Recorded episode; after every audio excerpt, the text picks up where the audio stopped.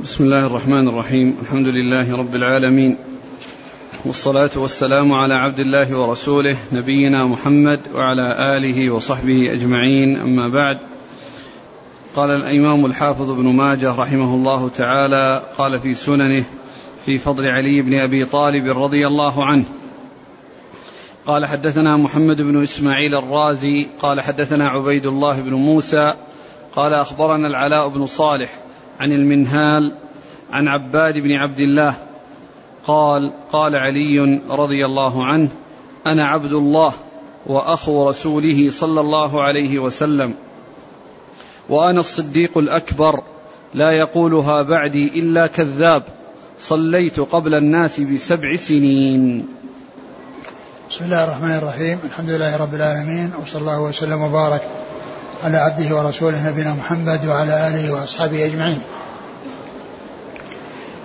أما بعد فقد تقدم في الدرس الماضي جملة من الأحاديث في فضل أمير المؤمنين علي بن أبي طالب رضي الله تعالى عنه وأرضاه وبقي منها بعض الأحاديث وهذا منها وهو حديث علي رضي الله عنه أنه قال أنا عبد الله وأخو رسوله وأنا الصديق الأكبر لا يقولها أحد بعدي إلا كذاب صليت قبل الناس بسبع سنين. هذا الحديث بهذا اللفظ فيه نكارة من جهة كونه صلى قبل الناس بسبع سنين ومن جهة كونه قال إنه الصديق الأكبر. ولا شك أن علي رضي الله عنه له من الفضائل الصحيحة والثابتة ما يغني عما كان ضعيفا فقد صح في فضائله أحاديث كثيرة ثابتة عن رسول الله صلى الله عليه وسلم. وهذا الحديث لم يثبت من حيث الإسناد وأيضا من حيث المتن فيه نكارة. فيه نكارة من حيث المتن وضعف من حيث الإسناد. أما نكارته من حيث المتن فكونه يقول يعني يصف نفسه بأنه الصديق الأكبر وأنه صلى قبل الناس بسبع سنين. وبعض العلماء يفسر ويؤول يعني هذه هذه السبع سنين بأنه كان لم يكن في سنه من صلى وهو صغير بل إن من أسلم غيره كانوا أكبر منه سنا وفيهم من هو أكثر منه كثيرا ومنهم من هو دون ذلك ومنهم من هو دون ذلك. ولكن الحديث لفظه غير مستقيم أنه صلى قبل الناس بسبع سنين. وبعض أهل العلم يقول لعل أن فيه وهم من ناحية أنه كان ابن سبع سنين يعني لما أسلم كان ابن سبع سنين. فيعني تغير الكلام إلى أنه صلى قبل قبل الناس بسبع سنين. والحاصل أن الحديث من حيث المتن يعني غير مستقيم ومن حيث الإسناد فيه ضعف لأن فيه عبد الله عباد بن عبد الله وهو الأسدي وهو ضعيف. عباد بن عبد الله الأسدي وهو ضعيف. فالحديث غير ثابت من حيث الإسناد. والبوصيري قال إسناده صحيح. والبوصيري في الزوائد قال إسناده صحيح. وهو ليس بصحيح في الحقيقة لأن عباد بن عبد, بن عبد الله الأسدي هذا ضعيف لا يحتج بحديثه. ولعله آه، وهم في عباد بن عبد الله بن الزبير الذي هو ثقة فظن أن أن عبد الله هذا أن عباد هذا هو ابن ابن, ابن عبد الله بن الزبير الذي هو أحد الثقات من التابعين. لكن ليس الأمر كذلك وإنما هو عباد بن عبد الله الأسدي وعلى هذا فالحديث ضعيف.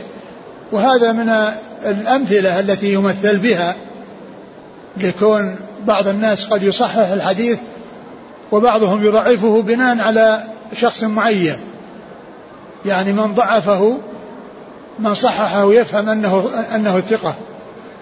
ومن ضعف الحديث يفهم أنه الضعيف فيكون الاختلاف بالتصحيح والتضعيف. يعني من من من, من وجوه الاختلاف في التصحيح والتضعيف آه الاختلاف في شخص معين. هل هو الذي في الإسناد هو هل هو الثقة أو أنه الضعيف فمن ظن أنه الثقة أو من فهم أنه الثقة صحح الحديث. ومن فهم أنه الضعيف ضعف الحديث. وهذا هو الوجه الذي يكون به أو من الوجوه التي يعرف بها الاختلاف بين أهل العلم بالتصحيح والتضعيف لأن هذا ظن أن آه، الذي في الإسناد هو الثقة وهذا ظن أن وهذا علم أنه الضعيف فهذا صحح وهذا ضعف.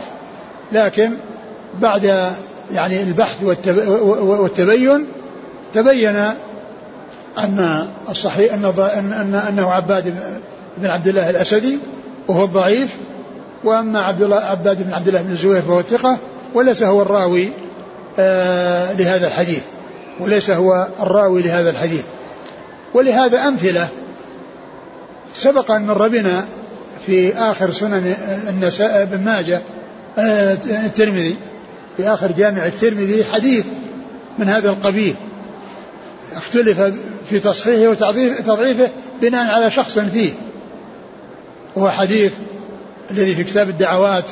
اللهم أغنني بحلالك عن حرامك.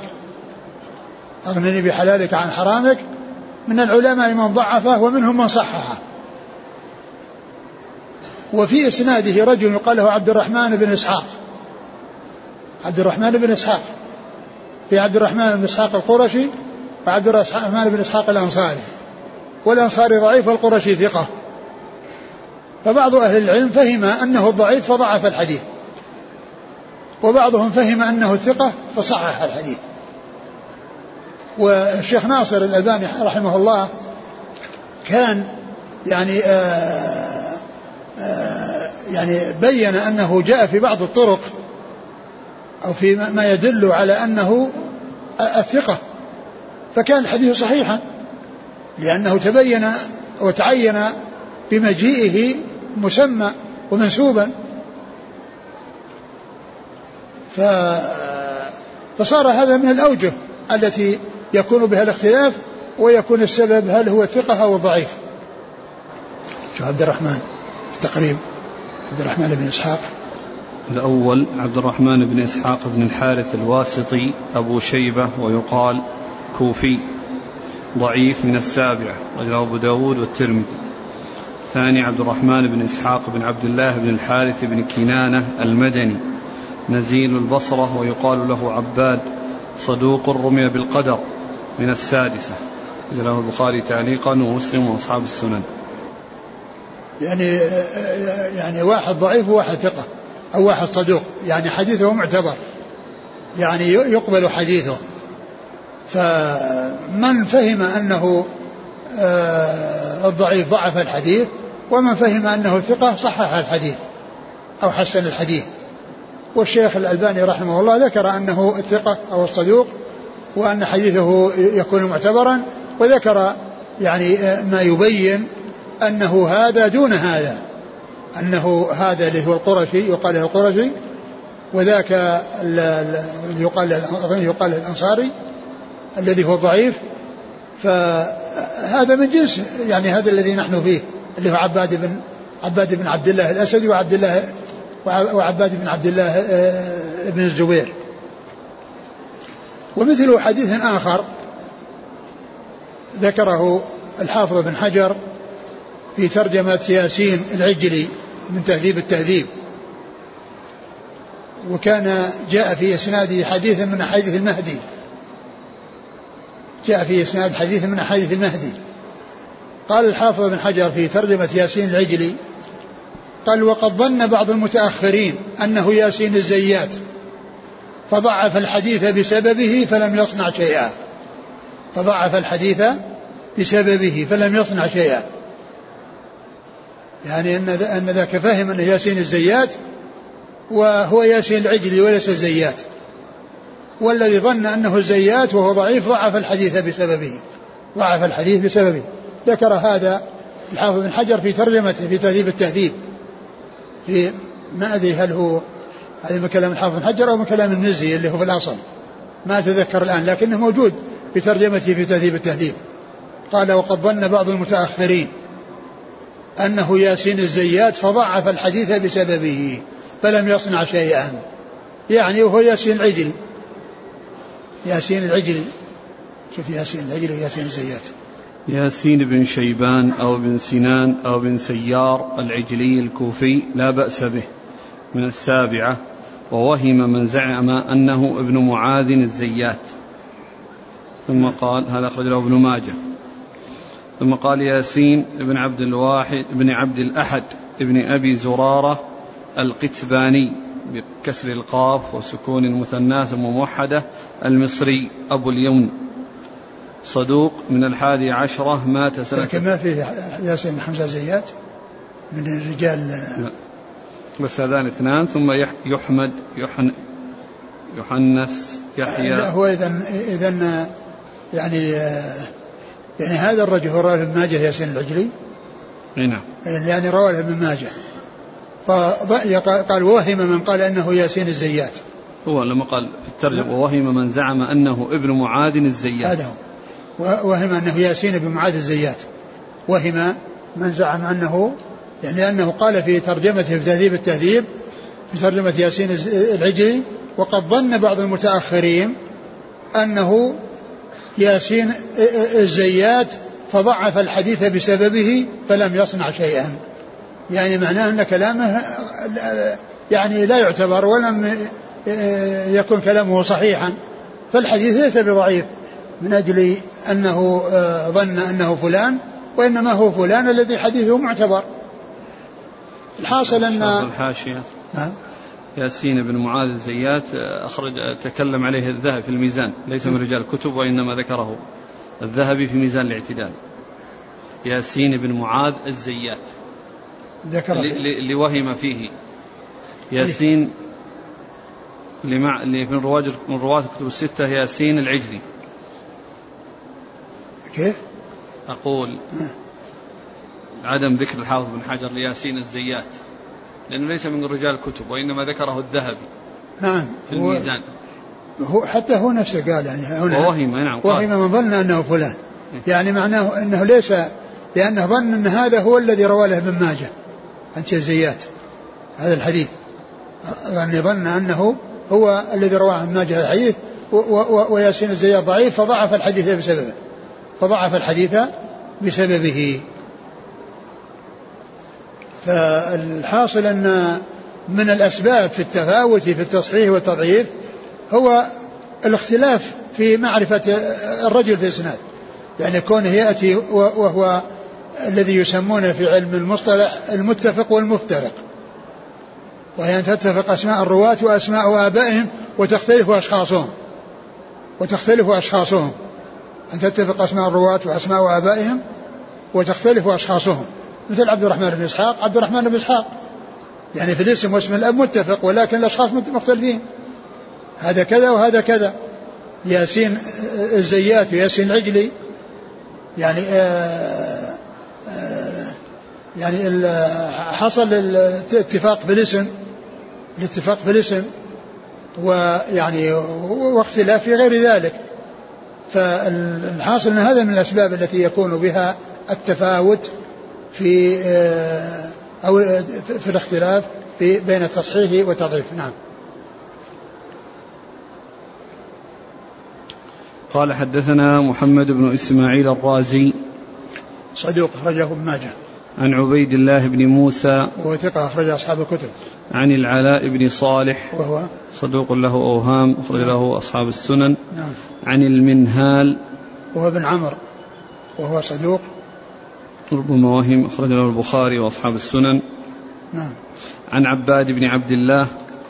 البخاري البخاري روى له حديث في آه، في أول سورة آه، فصلت. أثرا عن ابن عباس طويل. يعني فيه أن رجلا سأله أسئلة. يعني فيها إشكالات. وابن عباس بين له. و وكان في إسناده المنهال بن عمرو. في إسناده المنهال بن عمرو. وقد كانت طريقة البخاري في ذكره إياه على خلاف عادته لأن عادته أنه يذكر الإسناد الأول في الأول ثم يأتي بالمتن بعد ذلك. وقد يخالف العادة نادرا وقليلا بأن يذكر المتن ثم يذكر الإسناد. يذكر المتن ثم يذكر الإسناد وهذا من هذا القبيل. وفيه المنهال بن عمرو. وفيه من من من والظاهر إنه يعني من أجل هذا الحديث يعني نسب أو جعل آه، من رجال البخاري. من أجل هذا الحديث اللي في أول سورة فصلت. في, في أثر عن ابن عباس طويل.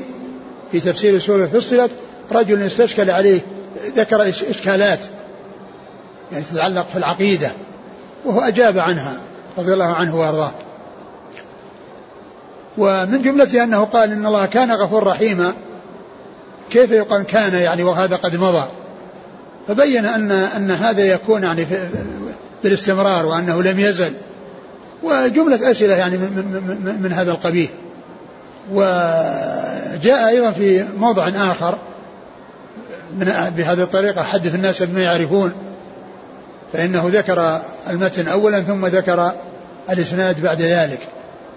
والمنهل بن عمرو هو في ذلك الإسناد الذي في سورة إسراء آه، فصلت. وكان آه، آه، الذي يفعل هذا ابن خزيمة في في صحيحه ويمنع أن أحد يروي يعني عنه ويذكر كذا إلا بذكر طريقته إلا بذكر طريقته التي أنه كان قدم الإسناد وأخر الإسناد ما يقول إنه روى عنه فقط ويسكت وإنما يذكر التقديم والتأخير. يعني ذكر هذا ابن خزيمة. يعني يشير إلى أنه يمنع أن آه، ينسب إليه آه، دون أن يفصل في طريقته وأنه قدم الإسناد واخر الإسناد. نعم. لكن البخاري يعني طريق هذا فعل البخاري في هذين الحديثين له نكتة معينة ما أتذكر والله يعني إيش يعني ما أذكر يعني وش النكتة في هذا. عن عبد عن عباد بن عبد الله. هو الأسدي وهو؟ ضعيف رجله النسائي في خصائص علي وابن ماجه. نعم. عن علي. عن علي علي بن أبي طالب أمير المؤمنين ورابع الخلفاء الراشدين الهادين المهديين صاحب المناقب الجمة والفضائل الكثيرة وحديثه عند أصحاب الكتب الستة. قال حدثنا علي بن محمد قال حدثنا أبو معاوية قال حدثنا موسى بن مسلم عن ابن سابط وهو عبد الرحمن عن سعد بن أبي وقاص رضي الله عنه أنه قال قدم معاوية رضي الله عنه في بعض حجاته فدخل على سعد فذكروا عليا رضي الله عنه فدخل عليه سعد فذكروا عليا رضي الله عنه فنال منه فغضب سعد وقال تقول هذا لرجل سمعت رسول الله صلى الله عليه وسلم يقول من كنت مولاه فعلي مولاه وسمعته يقول أنت مني بمنزلة هارون من موسى إلا أنه لا نبي بعدي. وسمعته يقول لأعطين الراية اليوم رجلا يحب الله ورسوله. ثم ذكر هذا الحديث عن سعد بن أبي وقاص رضي الله تعالى عنه وهو أن معاوية قدم في بعض حجاته يعني كان في الشام وقدم إلى الحجاز المدينة وإلى مكة فذكر علي رضي الله عنه فنال منه. وهذا النيل يحمل على أن أن ليس على سب وشتم وإنما تخطئة أو يعني في بعض الآراء أو بعض الوجهات. فيحمل على هذا. يعني مما يكون فيه الاختلاف بين الناس. أما أن يسبه ويشتمه ويتكلم فيه بكلام قبيح فهذا يعني آه، لا يحمل عليه لا يحمل عليه آه، لأن النيل واسع. لأن كلمة نال منه هذه معناها واسع. فقد يكون النيل يعني آه، بسبب تخطئة في رأي أو في قول وقد يكون النيل بسب أو شتم. ويحمل ما جاء عن معاوية رضي الله عنه في هذا على هذا المحمل الذي هو كونه على سبيل التخطئة يعني في ما يكون فيه الاختلاف وما يكون فيه الاختلاف الرأي.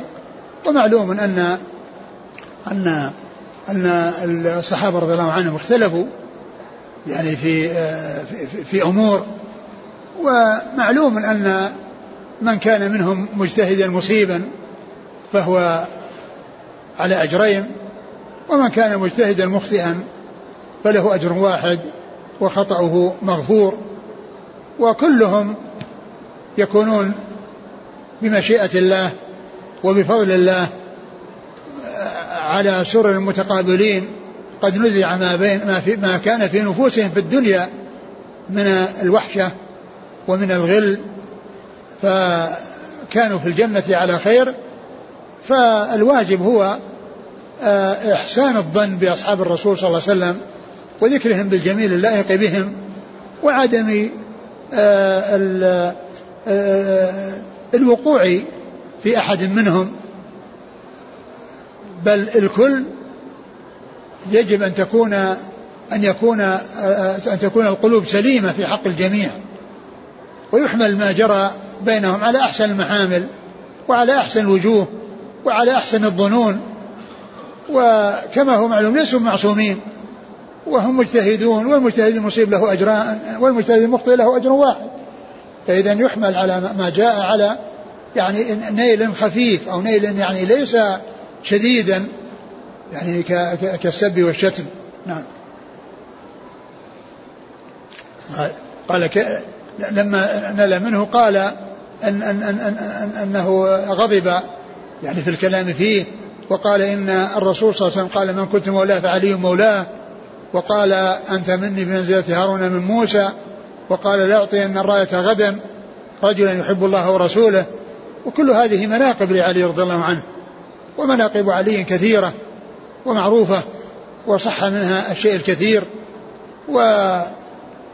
وما جاء عن بعض الصحابة من كلام بعضهم ببعض أو نيل بعضهم بعض يحمل على أحسن المحامل وعلى أحسن الوجوه ويعتذر للجميع ويترضى عن الجميع ويعرف الفضل للجميع ولا آه، آه، يغلو آه، الإنسان في شخص ويجفو في آخر وإنما يكون معتدلا متوسطا في الجميع كما قال الطحاوي رحمه الله في العقيدة عقيدة السنة والجماعة.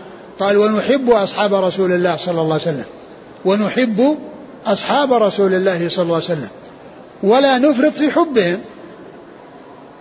لأن هذه الكلمة أو هاتان الجملتان فيهما البعد عن الإفراط والتفريط. لأن قوله نحب يعني لسنا جفاة. نحب يعني نحن محبون ولسنا جفاة. ولما كان الحب يكون باعتدال وبغلو أتى بالشيء الذي يخرج الجانب الآخر فقال ولا نفرط في حبهم. فإذا هاتان الكلمتان آه، فيهما التوسط بين الإفراط والتفريط. التفريط في في آه، في الجفاء يعني كونه يجفو. فقول نحب إثبات المحبة وأننا لسنا جفاة. ولما كانت المحبة تكون باعتدال وبزيادة أتى بشيء يخرج الزيادة والغلو فقال ولا نفرط في حب أحد منهم. نحب أصحاب رسول الله صلى الله عليه وسلم ولا نفرط في حب أحد منهم. ونبرأ ممن يبرأ منهم. نبرأ من ممن يبرأ منهم. وهذا تأكيد جانب التفريط والجفاء. نبرأ ممن يبرأ من أحد منهم. ونحب أصحاب الرسول ولا نفرط في حبهم ونتبرأ ونبغض من يبغضهم ولا ونتبرأ من يت... ونحب أصحاب رسول الله صلى الله عليه وسلم ولا نفرط في حبهم ولا نتبرأ من أحد منهم ونبغض من يبغضهم وبغير الخير يذكرهم. نبغض من يبغضهم وبغير الخير يذكرهم. يعني من كان قلبه عليهم في عليه في عليهم في يعني عليه آه، في قلبه شيء عليهم أو في لسانه. يعني شيء عليهم بأن يذكرهم بغير الجميل اللائق بهم ونبغض من يبغضهم وبغير الخير يذكرهم. وحبهم دين وإيمان. وإحسان وبغضهم كفر ونفاق وطغيان. هذا كلام أهل السنة والجماعة المعتدل المتوسط في أصحاب الرسول صلى الله عليه وسلم. ويقول ابن تيمية رحمه الله في العقيدة الوسطية ومن أصول أهل السنة والجماعة ومن أصول أهل السنة والجماعة سلامة قلوبهم وألسنتهم لأصحاب رسول الله صلى الله عليه وسلم. سلامة قلوبهم وألسنتهم. فيجب أن تكون القلوب سليمة ليس فيها غل ولا حقد ولا بغض والألسنة سليمة ليس لا يجري عليها ذم وعيب وشتم لا يجري عليها شتم وما جرى بين الصحابة من كلام بعضهم في بعض يحمل على أحسن المحامل وأن هذا لا يكون في الأمور الدينية وإنما هو فيما يقع بينهم من آه، اختلاف في آه، في وجهات النظر في أمور تتعلق بهم يحمل ما جاء على هذا ولكن لا يحمل على عداوة وبغضة كما ذكرنا بالأمس بالنسبة لقول الرسول صلى الله عليه وسلم في حق علي إنه لا يحبه إلا مؤمن ولا يبغضه إلا منافق وكذلك قال في مثل ذلك في الأنصار أن البغض المذموم إذا كان من أجل النصرة هذا بغض المنافقين. أما إذا كان في النفوس شيء من أجل يعني أمور وحشة حصلت بينهم فمثل هذا لا يؤثر. وهذا الذي ذكرنا أن القرطبي قال وما وجد منهم من يعني آه، شيء في النفوس لا يكون من جهة النصرة وإنما يكون للأمر الطارئ الذي حصل وصار في النفوس من أجله شيء. وصار في النفوس من أجله شيء. قال ابن تيمية ومن أصول أهل السنة والجماعة سلامة قلوبهم وألسنتهم لأصحاب رسول الله صلى الله عليه وسلم. فالقلوب سليمة والألسنة سليمة. وقد جمع الله عز وجل بين سلامة القلوب وسلامة الألسنة في ذكر الطبقة الثالثة من الطبقات الثلاث التي ذكرها الله عز وجل في سورة الحشر الأولى المهاجرين والثانية الأنصار والثالثة الذين جاءوا بعد المهاجرين والأنصار يقولون ربنا اغفر لنا ولإخواننا الذين سبقونا بالإيمان. وهذا يدل على سلامة الألسنة لأن الذي يستغفر ويدعو لهم لسانه سليم يعني أن هذا غير السب والشتم. ثم ذكر سلامة القلوب وسؤال الله عز وجل أن يبقيها سليمة قال ولا تجعل في قلوبنا غلا للذين آمنوا. فقلوبهم فألسنتهم سليمة وقلوبهم سليمة ويسأل الله عز وجل أن يجعلها تبقى سليمة وأن تستمر سليمة. إذا الذي حصل بين الصحابة يحمل على هذه المحامل ولا يشنع على أحد منهم ولا يعاب أحد منهم وإنما يحب يحب الجميع وكل ينزل المنزلة التي يستحقها وفقا للنصوص والفضائل التي جاءت. لكن كلهم على خير وكلهم آه، كما قال الله عز وجل لا يستوي منكم من أنفق من قبل وقاتل أولئك أعظم درجة من الذين أنفقوا من بعد وقاتلوا وكلا وعد الله الحسنى. وكلا وعد الله الحسنى نعم. قال حدثنا علي بن محمد. نعم. هذا الطنافسي الذي يأتي ذكره كثيرا روى له الترمذي وحده وروى له آه، النسائي في مسند علي ولم يروي له الباقون وهو من ممن انفرد يعني بالنسبة لكتب السنن وكتب الصحيحين والسنن هو من رجال ابن ماجه وهو ثقة وقد أخرج عنه الكثير كثيرا ما يأتي في أول الإسناد حدثنا علي علي بن محمد. نعم. أخرج له أخرجه النسائي في مسند علي. نعم. وابن ماجه نعم. عن أبي معاوية. أبو معاوية محمد بن خازم الضرير الكوفي ثقة أخرج أصحاب الكتب. عن موسى بن مسلم. وهو؟ لا بأس به. نعم. أخرج له أبو داود والنسائي في خصائص علي نعم. وابن ماجه. نعم. عن ابن سابط وهو عبد الرحمن. وهو؟ ثقة أخرج له مسلم وأبو داود والترمذي والنسائي في عمل يوم والليلة وابن ماجه. نعم. عن سعد بن أبي وقاص. سعد بن أبي وقاص رضي الله تعالى عنه أحد العشرة المبشرين بالجنة وحديثه أخرجه أصحاب الكتب الستة. قال رحمه الله تعالى فضل الزبير رضي الله عنه. قال حدثنا علي بن محمد قال حدثنا وكيع قال حدثنا سفيان عن محمد بن المنكدر عن جابر رضي الله عنه أنه قال قال رسول الله صلى الله عليه وعلى آله وسلم يوم قريضه من يأتينا بخبر القوم؟ فقال الزبير أنا. فقال من يأتينا بخبر القوم؟ فقال الزبير أنا ثلاثا فقال النبي صلى الله عليه وسلم لكل نبي حواري وإن حواري الزبير. ثم ذكر مناقب الزبير الزبير بن العوام. رضي الله عنه وهو ابن عمة الرسول صلى الله عليه وسلم صفية بنت عبد المطلب. ابن عمة النبي صلى الله عليه وسلم صفية بنت عبد المطلب. هو ابنها الذي هو الزبير بن العوام. وذكر هذه المنقبة من من فضائله وهو أن النبي صلى الله عليه وسلم انتدب الناس يوم قريضة فقال من يأتينا بخبر القوم؟ فقال ابن الزبير قال الزبير أنا. ثم كرر ذلك فقال أنا. ثم إن النبي صلى الله عليه وسلم قال لكل نبي حواري وحواري الزبير. والحواري هو مفرد والجمع حواريين. والمراد بهم الخلصاء والنصراء. الخلصاء للإنسان والنصراء للإنسان الذين ينصرونه. ومن من خلص أصحابه وأعوانه وأنصاره. وإنما قال النبي صلى الله عليه وسلم هذه المقالة لأن لأنه كرر ذلك وهو الذي أبدى استعداده للقيام بهذه المهمة. ومعلوم أن أن أن, أن أنصار الرسول صلى الله عليه وسلم اللي هم بمعنى الأنصار والخلص كثيرون كثيرون ولكن ذكر الزبير لأنه تكرر يعني تكرر السؤال فتكرر منه الجواب باستعداده للقيام بهذه المهمة. فقال النبي صلى الله عليه وسلم فيه هذه المقالة الدالة على فضله وهي معدودة من مناقبه رضي الله تعالى عنه وأرضاه. نعم.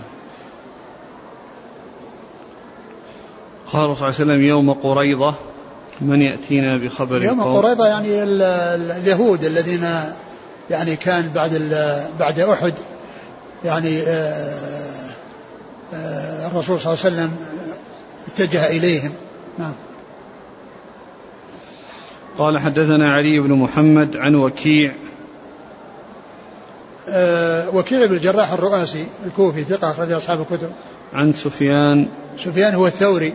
إذا جاء وكيع يروي عن سفيان وسفيان غير منسوب فالمراد به الثوري وهو ثقة أخرج أصحاب الكتب. عن محمد بن المنكدر. وهو ثقة أخرج أصحاب الكتب. عن جابر. جابر بن عبد الله الأنصاري رضي الله عنهما أحد السبعة المكثرين من حديث رسول الله صلى الله عليه وسلم. قال حدثنا علي بن محمد قال حدثنا أبو معاوية قال حدثنا هشام بن عروة عن أبيه عن عبد الله بن الزبير رضي الله عنهما عن الزبير رضي الله عنه أنه قال لقد جمع لي رسول الله صلى الله عليه وسلم أبويه يوم أحد. وهذا أيضا من مناقبه رضي الله عنه وأن النبي صلى الله عليه وسلم جمع له أبويه قال فداك أبي وأمي هذا المقصود بجمع الأبوين يعني فداه بأبيه وأمه.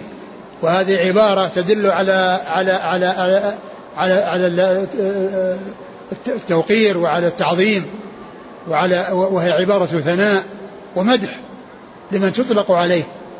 هي عبارة ثناء ومدح لمن تطلق عليه. فقوله جمع لي أبويه يعني قال في ذاك أبي وأمي أو أنت مفدي بأبي وأمي. هذا هو المقصود بالجمع وهي عبارة آه، حصولها لأحد آه، دال على تعظيمه وعلى مدحه والثناء عليه. نعم. قال حدثنا علي بن محمد عن أبي معاوية عن هشام بن عروة. هشام بن عروة ثقة أخرج أصحاب الكتب. وأبوه عروة بن الزبير ثقة فقيه أحد فقهاء المدينة السبعة في عصر التابعين أخرج أصحاب الكتب. عن عبد الله بن الزبير. عن عبد الله بن الزبير رضي الله تعالى عنهما وهو أحد العبادلة الأربعة من أصحاب الرسول صلى الله عليه وسلم الذين هم عبد الله بن الزبير عبد الله بن عمر وعبد الله بن عمرو وعبد الله بن عباس وهم من صغار الصحابة. نعم. عن الزبير.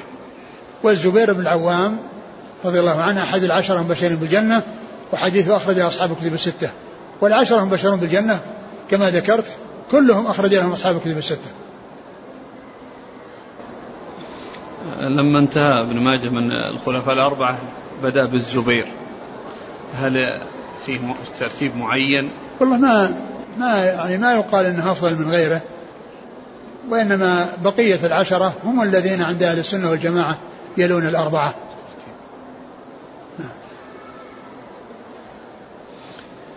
قال حدثنا هشام بن عمار وهدية بن عبد الوهاب قال حدثنا سفيان بن عيينة عن هشام بن عروة عن أبيه قال قالت لي عائشة رضي الله عنها يا عروة كان أبواك من الذين استجابوا لله والرسول من بعد ما أصابهم القرح أبو بكر والزبير رضي الله عنهما. ثم ذكر هذا الحديث عن عائشة رضي الله عنها أن أبواه أن أبويه وهما أبو بكر لأن أبوه من جهة أمه والزبير هو أبوه والده. لأن لأن عبد الله بن الزبير يعني أمه أسماء عروة. بنت نعم. الكلام مع عروة. نعم. يا عروة كان أبواك. كان نعم هو يعني لأن لأن آه، جده أبو بكر وجده الزبير جده أبو بكر وجده الزبير والمقصود أن عبد الله بن الزبير أمه أسماء بنت أبي بكر رضي الله عنه فهي جدة عروة بن الزبير يعني أبواك لأن الأب جد كما هو معلوم لأن أنه يطلق على الأب على الجد أنه أب وهو من الآباء ولن تنكحوا ما نكح آباؤكم من النساء آباؤكم يعني اللي هم الأجداد فكل جد فهو أب. كل جد فهو أب وله ولادة عليه.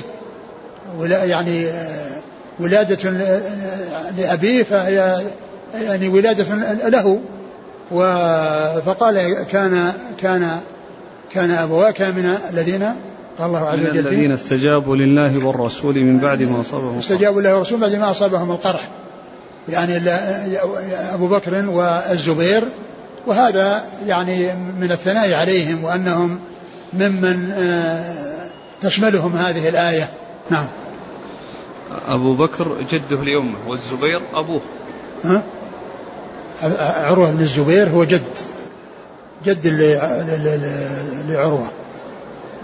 جد لعروة. فهو أبوه. يعني قال أبواك. وهي تخاطب ابن الزبير. يعني أبوك الذي هو جدك. أبو بكر. يعني أبوك الذي هو جدك من أبيك الزبير. وأبوك من جهة أمك عروة بن الزبير ها؟ هو عروة بن من؟ هو عروة بن الزبير عروة عروة نعم عروة بن الزبير أنا أبوه أبوه ليس جده عروة بن الزبير نعم أخو عبد الله بن الزبير ولكن أبو نعم بكر هو الجد هو الجد نعم ولكن الكل مشترك في الأبوة نعم هو ليس يعني ليس ال ليست الأبوة الثانية إلا بالنسبة لأبو بكر وأما الأبوة المباشرة فهي للزبير يعني أحدهما أب والثاني جد والكل يطلق عليه أب. أحدهما جد والثاني أب لأن عروة بن الزبير هو أخو عبد الله بن الزبير. لأن عبد الله بن الزبير يعني صحابي وهذا تابعي. وعبد الله بن الزبير هو أول مولود ولد في بعد الهجرة لأنه ولد في قباء. يعني قبل أن ينتقل الناس إلى إلى المدينة من من قباء. يعني فهو أول مولود ولد بعد الهجرة. نعم اللي هو عبد الله بن الزبير فهو من صغار الصحابة. نعم. يسأل عن قوله قرح أصابهم القرح. يعني الشدة والمصيبة. نعم. قال حدثنا هشام بن عمار. صدوق أخرجه البخاري وأصحاب السنن. وهدية بن عبد الوهاب. هو صدوق ربما وهم أخرج له ابن ماجه. عن سفيان بن عيينة عن هشام بن عروة عن أبيه عن عائشة. سفيان بن عيينة المكي ثقة أخرج أصحاب الكتب. وهشام بن عروة عن أبيه عن عن عائشة. يعني آه، هشام وعروة مر ذكرهم وعائشة أم المؤمنين الصديقة من الصديق. وهي من أكثر رواية عن رسول الله صلى الله عليه وسلم. قال رحمه الله تعالى فضل طلحة بن عبيد الله رضي الله عنه. قال حدثنا علي بن محمد وعمرو بن عبد الله الأودي. قال حدثنا وكيع. قال حدثنا الصلت الأزدي. قال حدثنا أبو نضرة عن جابر رضي الله عنه أن طلحة رضي الله عنه مر على النبي صلى الله عليه وسلم فقال شهيد يمشي على وجه الأرض. ثم ذكر آه، مناقب طلحة بن عبيد الله وهو أحد العشرة المبشرين بالجنة رضي الله عنه وأرضاه وأن أنه مر يعني آه، طلحة فقال النبي صلى الله عليه وسلم شهيد يمشي على وجه الأرض. يعني شهيد يمشي على وجه الأرض. يعني أخبر أنه يكون شهيدا. والنبي صلى الله عليه وسلم يعني جاء عنه الإخبار عن بعض الصحابة أنه يكون شهيد. مثل ما قال آه، اثبت احد فإنما عليك نبي وصديق وشهيدان. وكان يعني آه، فيه أبو بكر وعمر وعثمان. فعمر وعثمان رضي الله عنهما شهيدان. وقد قتل في دورهما. وقتل يعني قتل في في بلدهما ليس في معركة. فعمر وهو يصلي بالناس الفجر. في المسجد في مسجد الرسول صلى الله عليه وسلم ويعني عاش أياما ومات بسبب تلك الطعنة التي طعنها المجوسي الذي فعل ذلك به وهو يصلي بالناس الفجر. وأما عثمان فقتله الذين خرجوا عليه ويعني حصروه في داره ثم انتهى الأمر بهم إلى قتله رضي الله تعالى عنه وأرضاه.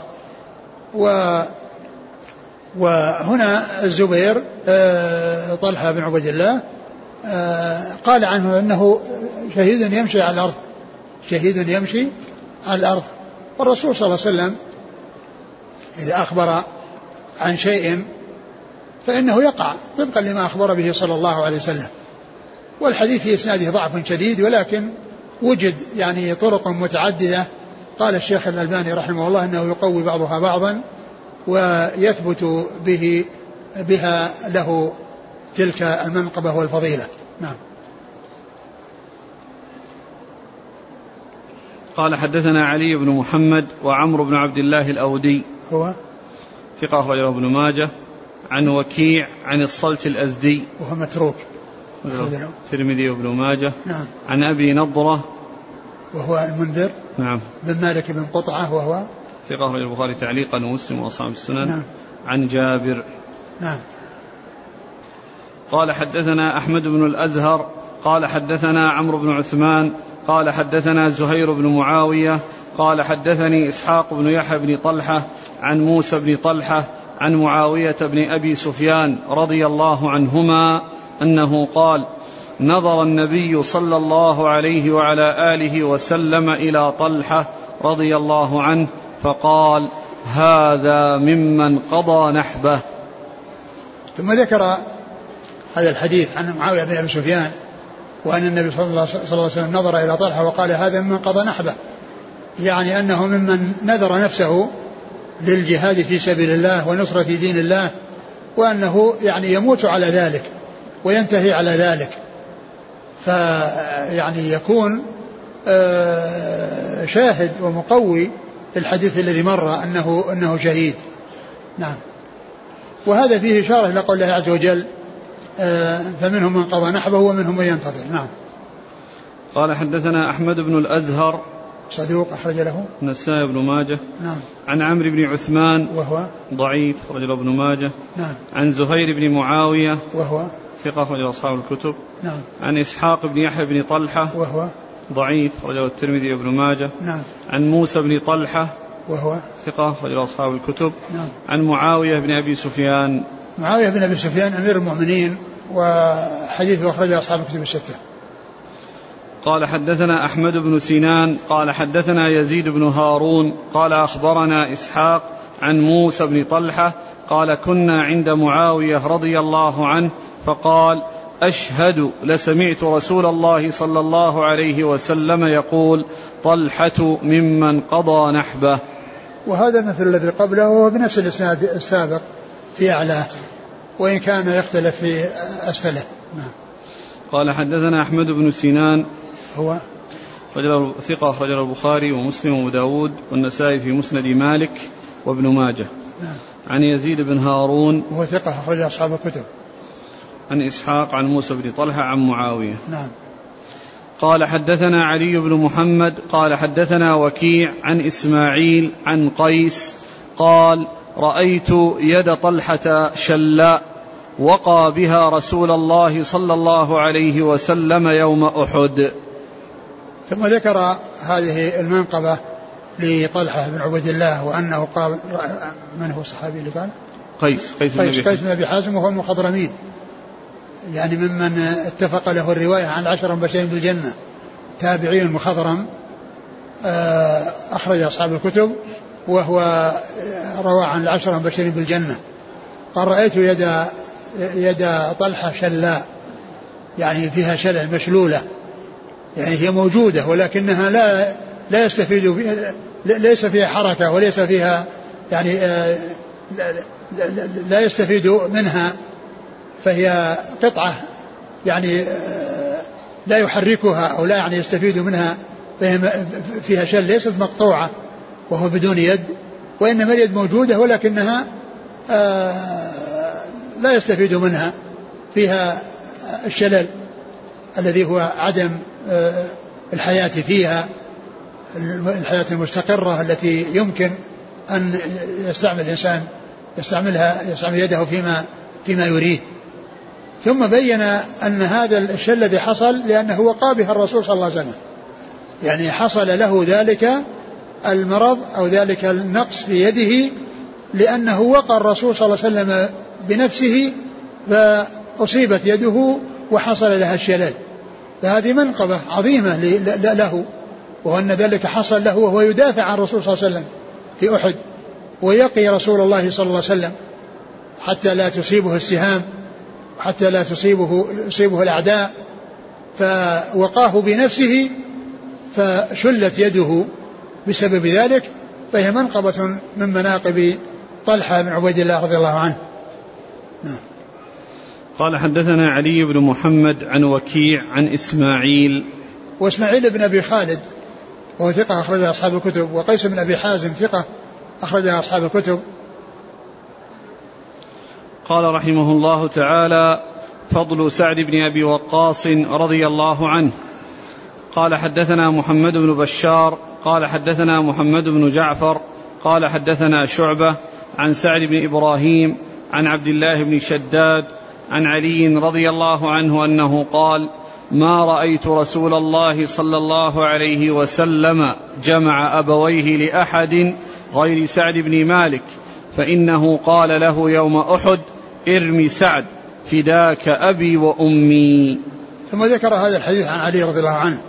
أنه قال ما رأيت النبي صلى الله عليه وسلم جمع أبويه لأحد إلا لسعد بن مالك قال له يوم أحد ارمي فداك أبي وأمي. يعني قول ارمي فداك أبي وأمي هذا بيان لجمع الأبوين يعني أنه جمع بينهما في التفدية.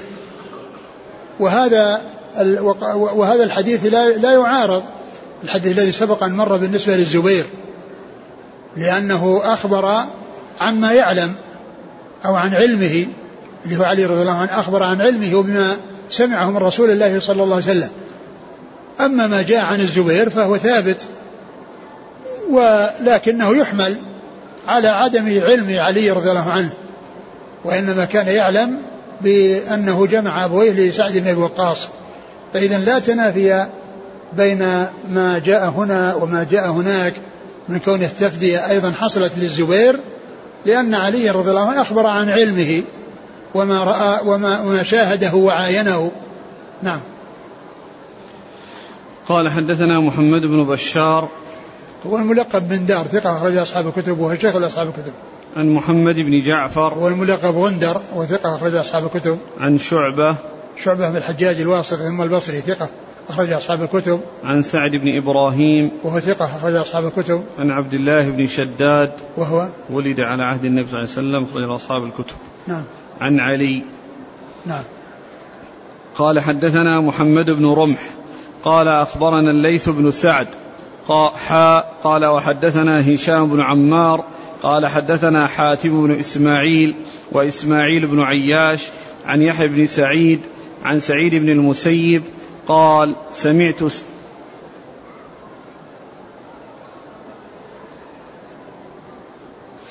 عن يحيى بن سعيد عن سعيد بن المسيب قال سمعت سعد بن أبي وقاص رضي الله عنه يقول لقد جمع لي رسول الله صلى الله عليه وسلم يوم أحد أبويه فقال ارم سعد فداك أبي وأمي. ثم ذكر هذا الحديث عن سعد نفسه وهو يخبر مثل ما أخبر الزبير لأن الزبير أخبر بأن الرسول جمع له أبويه. وهنا يعني سعد يخبر بأنه جمع له أبويه. فكل حصل. هذا حصل وهذا حصل. ولا تنافي بينها. نعم. قال حدثنا محمد بن رمح. هو المصري وهو ثقة أخرجه مسلم و ابن ماجه. نعم. عن الليث بن سعد. المصري ثقة أخرج أصحاب الكتب. حا قال وحدثنا هشام بن عمار عن نعم. حاتم بن إسماعيل. وهو صدوق يهم أخرج أصحاب الكتب. نعم. وإسماعيل بن عياش. وهو روايته عن الشاميين المعتبرة وهو مخلط في غيرهم وهذا من روايته عن غير عن غير الشاميين لأنه يعني يحيى بن سعيد ولكنه ليس وحده في الإسناد فهو مع غيره فهو مع غيره والتعويل على رواية غيره وليس على روايته. نعم. أخرجه البخاري في رفع اليدين وأصحاب السنن. نعم. عن يحيى بن سعيد يحيى بن سعيد الأنصاري المدني ثقة أخرج أصحاب الكتب. عن سعيد بن المسيب. وهو ثقة أخرج أصحاب الكتب. عن سعد بن أبي وقاص. سعد بن وقاص رضي الله عنه هو أحد العشرة المبشرين بالجنة وحديثه أخرج أصحاب الكتب الستة. قال حدثنا علي بن محمد قال حدثنا عبد الله بن إدريس وخالي يعلى ووكيع عن إسماعيل عن قيس قال سمعت سعد بن أبي وقاص رضي الله عنه يقول إني لأول العرب رمى بسهم في سبيل الله. ثم ذكر بعد ذلك هذا الحديث في فضل سعد رضي الله عنه وأن سعدا قال إني لأول العرب رمى بسهم في سبيل الله. إني لأول العرب رمى بسهم في سبيل الله. يعني الذين كانوا في زمانه الذين كانوا في زمانه أنه أول من رمى بسهم في سبيل الله. فهذا يعني دال على فضله رضي الله عنه وأرضاه. نعم. قال حدثنا علي بن محمد عن عبد الله بن إدريس. هو الأودي ثقة أخرج أصحاب الكتب. قال وخالي يعلى. يعلى بن عبيد الطنافسي وهو ثقة. أخرج أصحاب الكتب. نعم. ووكيع عن إسماعيل عن قيس عن سعد بن أبي وقاص. نعم. قال حدثنا مسروق بن المرزبان قال حدثنا يحيى بن أبي زائدة عن هاشم بن هاشم قال سمعت سعيد بن المسيب يقول قال سعد بن أبي وقاص ما أسلم أحد في اليوم الذي أسلمت فيه. ولقد مكثت سبعة أيام وإني لثلث الإسلام. وهذا يدل على سبق إسلامه يدل على سبق يعني إسلامه وأنه من أول من أسلم وأنه قال لم يسلم أحد في اليوم الذي أسلم فيه ومكث سبعة أيام وهو ثلث الإسلام يعني أنهم ثلاثة يعني هو ثالث ثلاثة وبعد ذلك زادوا على الثلاثة لكن قال ثلث الإسلام يعني أنه ثالث ثلاثة أسلموا يعني في أول الأمر نعم. قال حدثنا مسروق بن المرزبان هو صدوق له أوهام أخرج له ابن ماجه. نعم. عن يحيى بن أبي زائدة. وهو يحيى بن زكريا بن أبي زائدة ثقة أخرج أصحاب الكتب. عن هاشم بن هاشم. ثقة أخرج أصحاب الكتب. عن سعيد بن المسيب عن سعد بن أبي وقاص. نعم. قال رحمه الله تعالى فضائل العشرة رضي الله عنهم. والله تعالى أعلم وصلى الله وسلم وبارك على عبده ورسوله نبينا محمد وعلى آله وأصحابه أجمعين.